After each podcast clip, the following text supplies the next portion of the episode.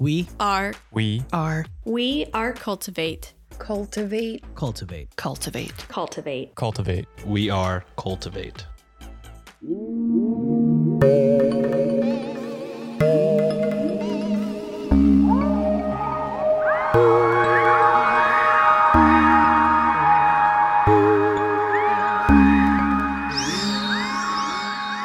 Welcome back to another episode of Weird Distractions Podcast, a weekly show where I, your host Alex, rotate in discussing true crime, conspiracy theories, paranormal stories, folklore, a little bit of this and a little bit of that to ride you, and more than likely what your local weather reporter would consider a weird distraction from everyday life. Happy New Year. I hope everyone is enjoying the fir- basically the first day of 2023. I'm recording this about a week and a bit beforehand, so uh, hopefully we're all still living. The world hasn't uh, imploded at this point. And this week we are talking about a true crime case. But before we dive into that, I need to go over what I need distraction from. No housekeeping this week. New year, nothing new on the agenda so far. I think if anything does come up, I'll just share it on social media. You're all good. But my need for distraction is the fact that I'm just hoping, I'm putting a lot of stock in this, but I'm hoping that 2023 is better than 2020, 2021, and 2022. I know I probably sound like a lot of really depressed millennials right now, but come on. 2023. We've we've we've got to get it together here. So my need for distraction is just the overwhelming anxiety uh, that I am having with the fact it's a new year, and with a new year comes new possibilities, hopefully better ones? Question mark. Who knows? And with that being said, I think it's just time. Let's just dive into this week's episode. It's it's a doozy. It's a doozy.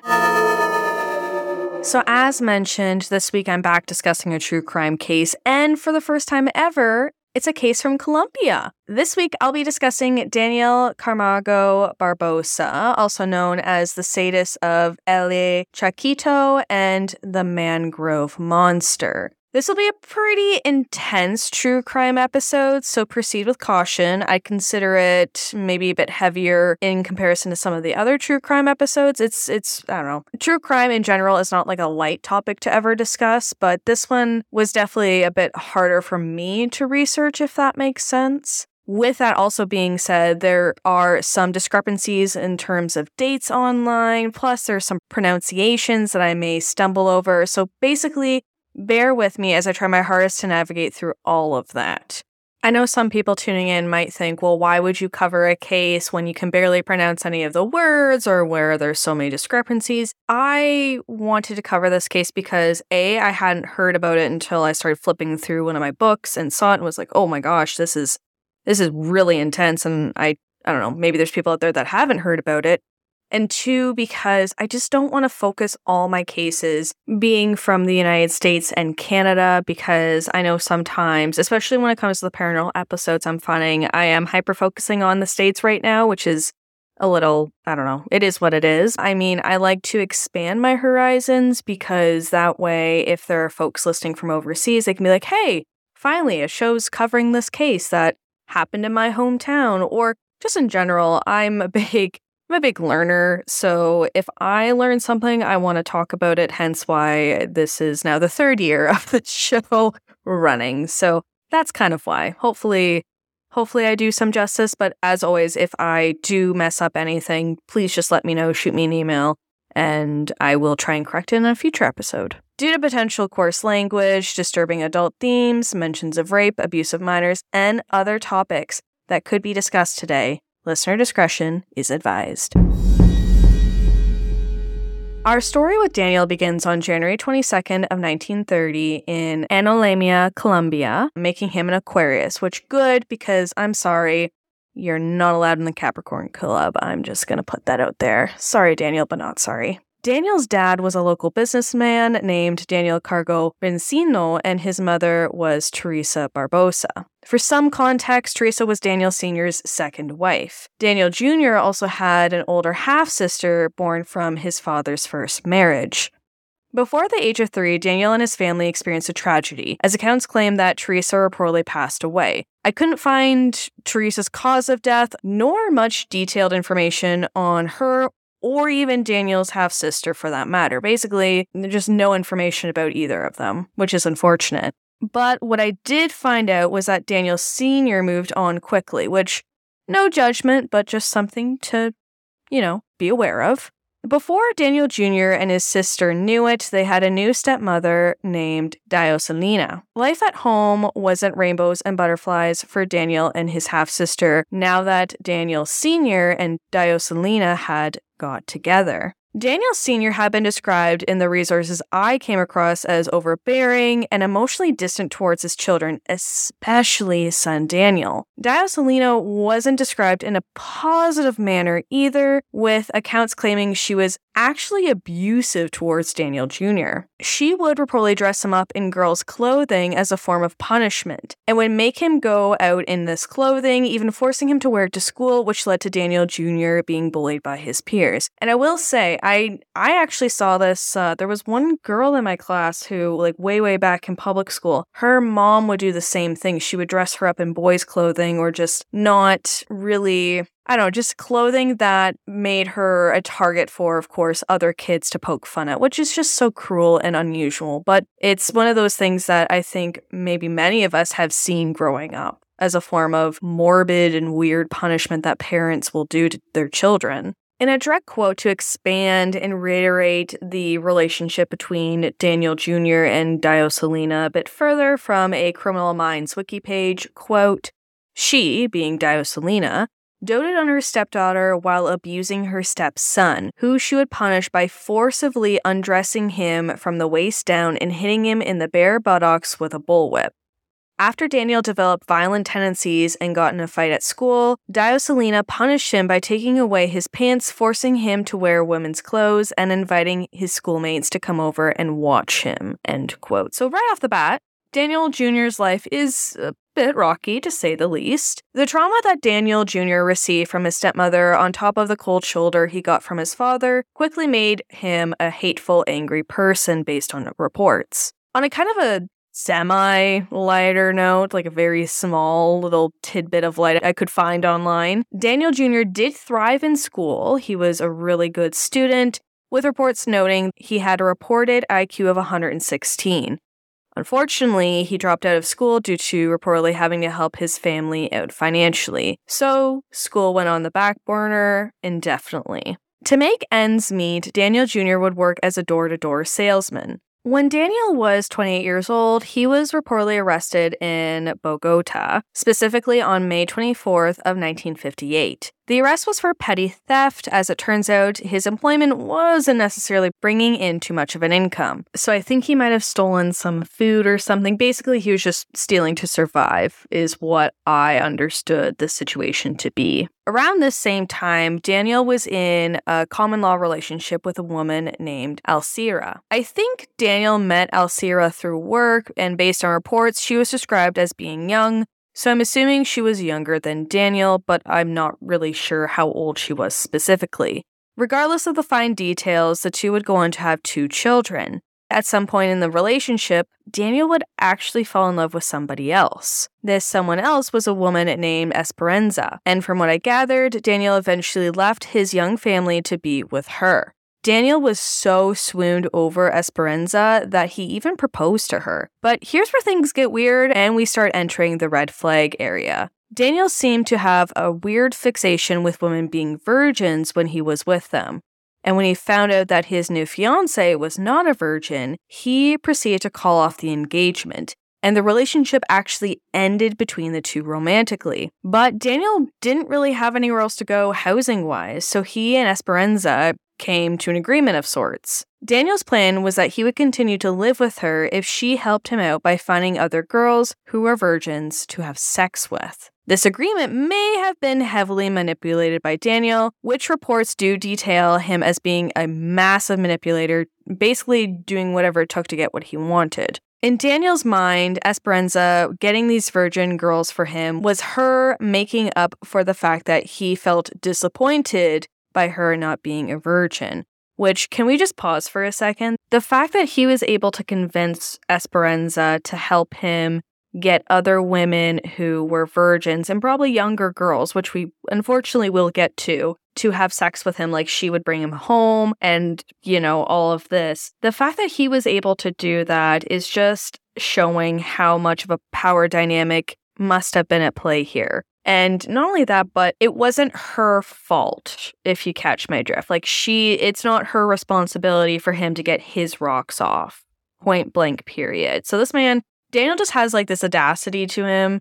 And I understand that obviously I've painted him to have a very not so great childhood. But as we get into it, you will slowly and surely start feeling less and less sorry for him. You might be thinking, okay, this is kind of a weird arrangement between Daniel and Esperanza, who are now kind of just, I guess, roommates at this point. But it can't be anything more than that, right? And unfortunately, it was much, much, much more than that.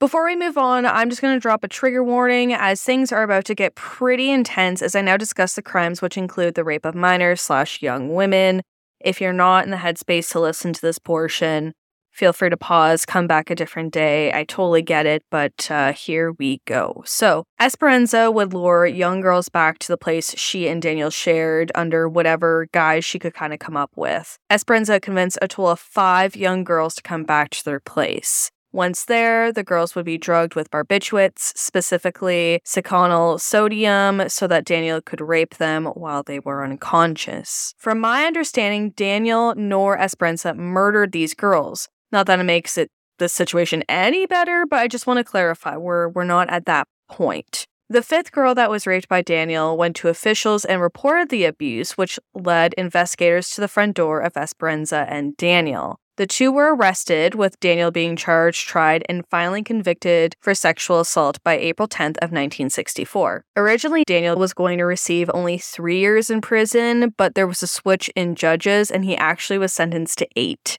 I assume that Esperanza was also convicted. However, I can't find exactly her what her charge was but I have this assumption due to resources claim that the two went to separate prisons. Before I move on, I just want to highlight the fact that someone can rape an innocent child or just like rape in general and they get less than 10 years.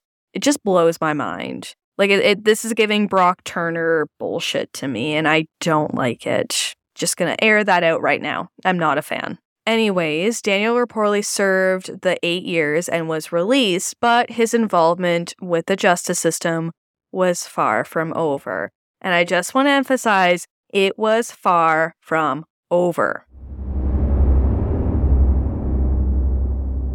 It turns out Daniel made his way to Brazil sometime in 1973. We know this due to reports of Daniel being arrested there due to not having proper identification, which I'm just going to say, I told you he was not done with the justice system, and unfortunately, it's going to get worse. So Daniel's apprehended again due to spotty ID and lack of documentation, in which he was allegedly living under a false name, and I'm sure he was just tr- doing this to try and start over. Eventually, he was deported and sent back to Colombia, where he supposedly began selling TVs on the streets of Barranquilla. Selling TVs and starting over his life post prison perhaps wasn't cutting out for Daniel with accounts claiming he was back on his bullshit shortly after coming back to Colombia. Again, another trigger warning as I proceed to dive into more crimes, which will become more graphic. As mentioned, shortly after coming back to Columbia in 1973, Daniel saw an opportunity to kind of fall back into former habits. Now, I will say some accounts claim that this slippage on Daniel's behalf back into his old ways took place in 1974, so there's a little bit of discrepancy. Nonetheless, he was supposedly walking by a school one day and allegedly kidnapped a nine year old girl at presumed random. From what I gathered, this was a crime of opportunity. This unnamed girl was raped and strangled by Daniel, with many accounts claiming that she may have been the first murder victim of Daniel. Notice how I say first murder victim? Daniel's trail of terror is only in its early stages. He would be arrested for the murder of this unnamed little girl come May of 1974. How did police link Daniel to the crime, you might wonder? Well, supposedly, they found him revisiting the scene of the crime. Apparently, Daniel had left television screens beside the victim, and he was caught going back to retrieve these. The audacity of this man and the, just the unorganization that he has is truly astonishing. By December 24th of 1977, He was sentenced to 25 years to be served at the Gorgona Island. Originally, it was supposed to be a 30 year sentence, but it got dropped down to 25, which I don't agree with, but I digress. Gorgona Island is a Colombian island that was settled back in 1300 AD, serving as a prison in the 20th century. In a direct quote from the island's Wikipedia page, quote, it became a state high security prison housing Colombia's more violent criminals, generally those convicted of murder and rape. The penitentiary was built following the model of Nazi concentration camps, end quote. Despite being described as a very intense place with alleged high security, Daniel would escape come 1984 using a handmade boat. Originally, the authorities on the island assumed that Daniel probably didn't survive this escape from the island. Basically, they thought he more than likely died at sea, probably eaten by sharks, or, you know, just drowned. But death was not in Daniel's boat, and he actually ended up in Quito, Ecuador, south of Gorgona Island. From Quito, he goes to Guayaquil, with accounts reporting that he's there by December 5th or 6th of 1984. Now, originally, before I kept reading the information about Daniel, I thought, okay, maybe now he'll have a cooling off period or just kind of lay low. But then I kept reading, and boy, was I very, very, very wrong about that. According to reports, by the 18th of December, literally less than two weeks from when he gets to Guayaquil, he strikes again. Daniel reportedly abducted a nine year old girl from the city of Quevedo. By December 19th, an unnamed 10 year old girl also disappeared. Both girls had reportedly been raped and murdered, with the cause of death and other details not being shared. I'm not sure whether this was due to the age of the victims, documentation of officials, or another reason. Officials suspect that between 1984 and 1986, Daniel may have committed at least 55 rapes and murders of both young girls and adult women. That number wasn't set in stone, and we'll get into why later on. Daniel would allegedly lure his victims by pretending to be a foreigner who would approach these women or girls looking for a Protestant pastor in a church located on the outskirts of town.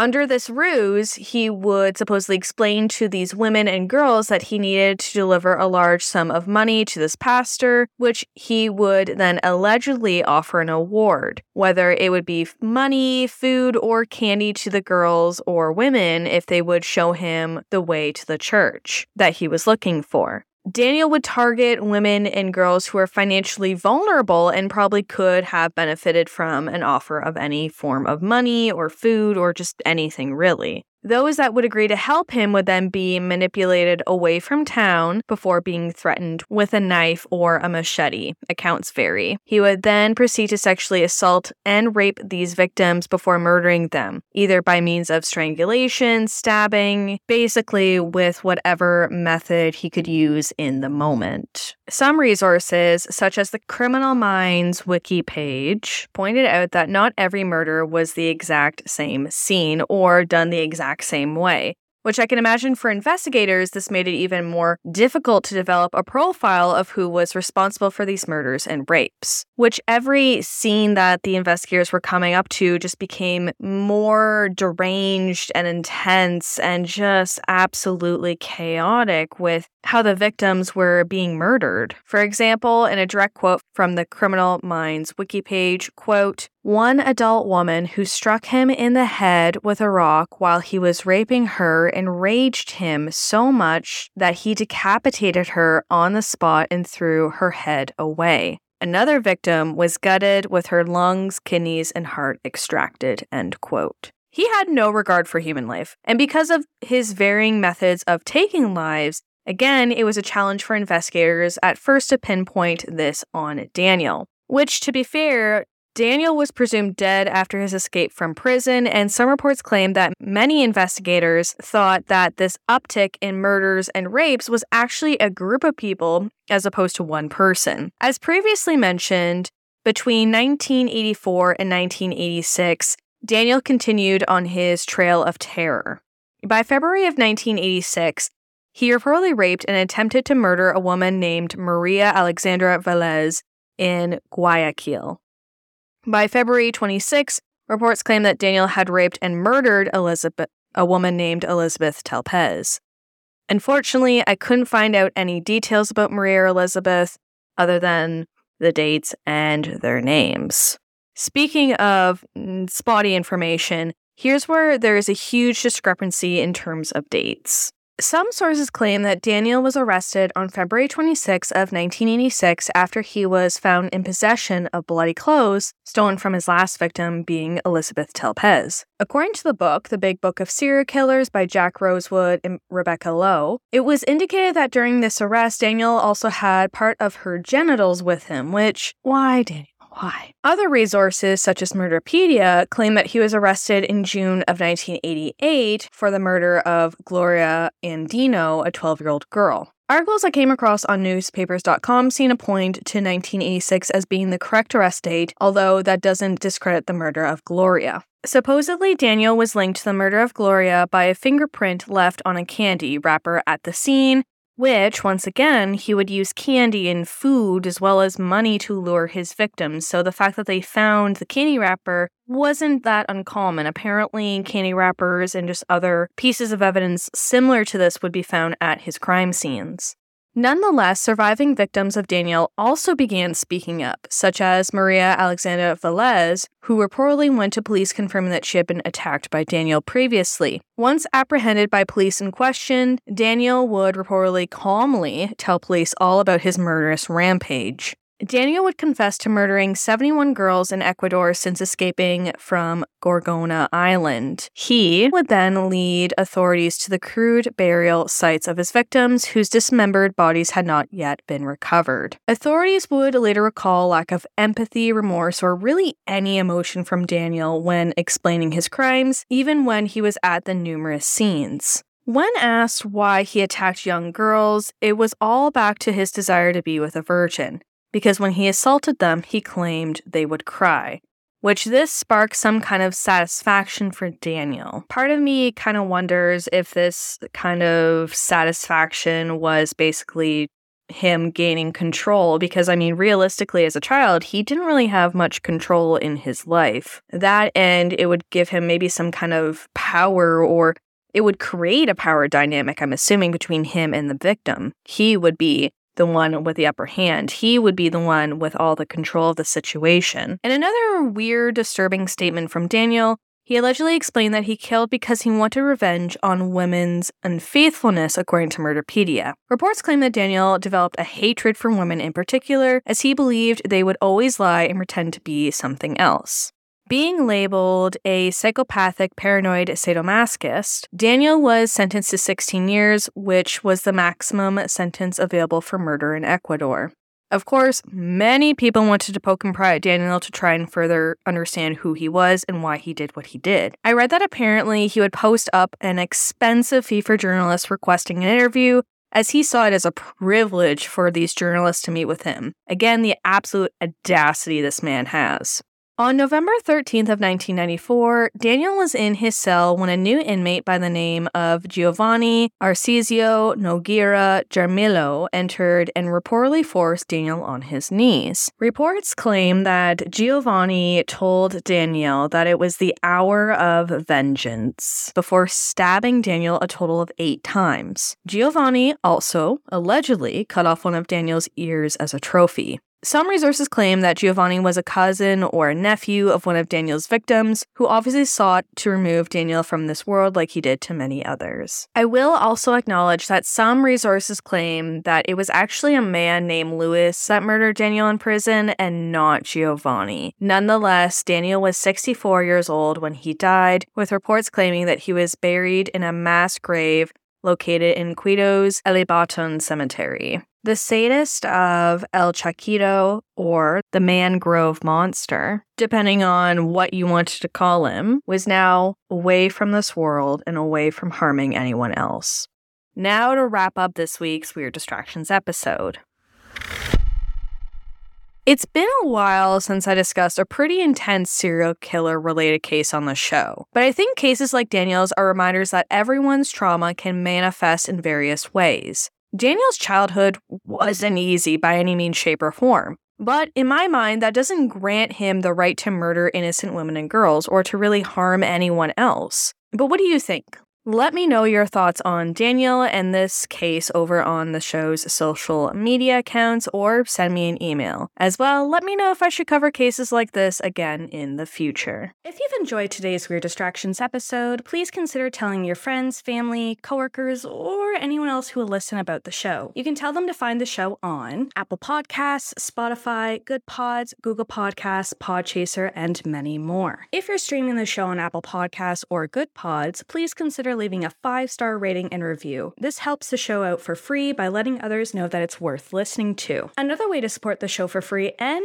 to never miss an update is to follow along on the show's various social media accounts. You can find me on Facebook, Instagram, Twitter. My handle is at WeirdDistractI1 and TikTok. If you want to financially support the show and get yourself a little something extra each month, why not join one of the two tiers over on Patreon? Each month, you get exclusive content such as bonus episodes and series, the Weird Destinations travel posts, plus early access to the regular feed episodes. You can find out which tier is best suited for you by going to patreon.com slash weird distractions podcast. Shout out to my current patrons, aka my weird little family members, Tom, Bailey, Angela, John, Alicia, Lynn, Susan, Shadow, Courtney, Jennifer, and Cheryl. I love you all and appreciate your ongoing support of Weird Distractions. If you're unable to support the show on a monthly basis, but still want to support it maybe as a one time donation, check out the show's merch over on Redbubble or sign up for a one time donation over on Buy Me a Coffee. Lastly, I want to hear from you. As some longtime listeners may recall, Christy and I released two listener story based episodes called Listener Distractions. I'd love to keep doing this series and hear all of your weird tales of ghostly encounters, unexplainable events, and too close to home true crime stories. You can email me your tales at weirddistractionspodcast at outlook.com. As well, send me feedback. If there are any corrections that need to be made after today's episode, let me know. And as always, if you need a distraction,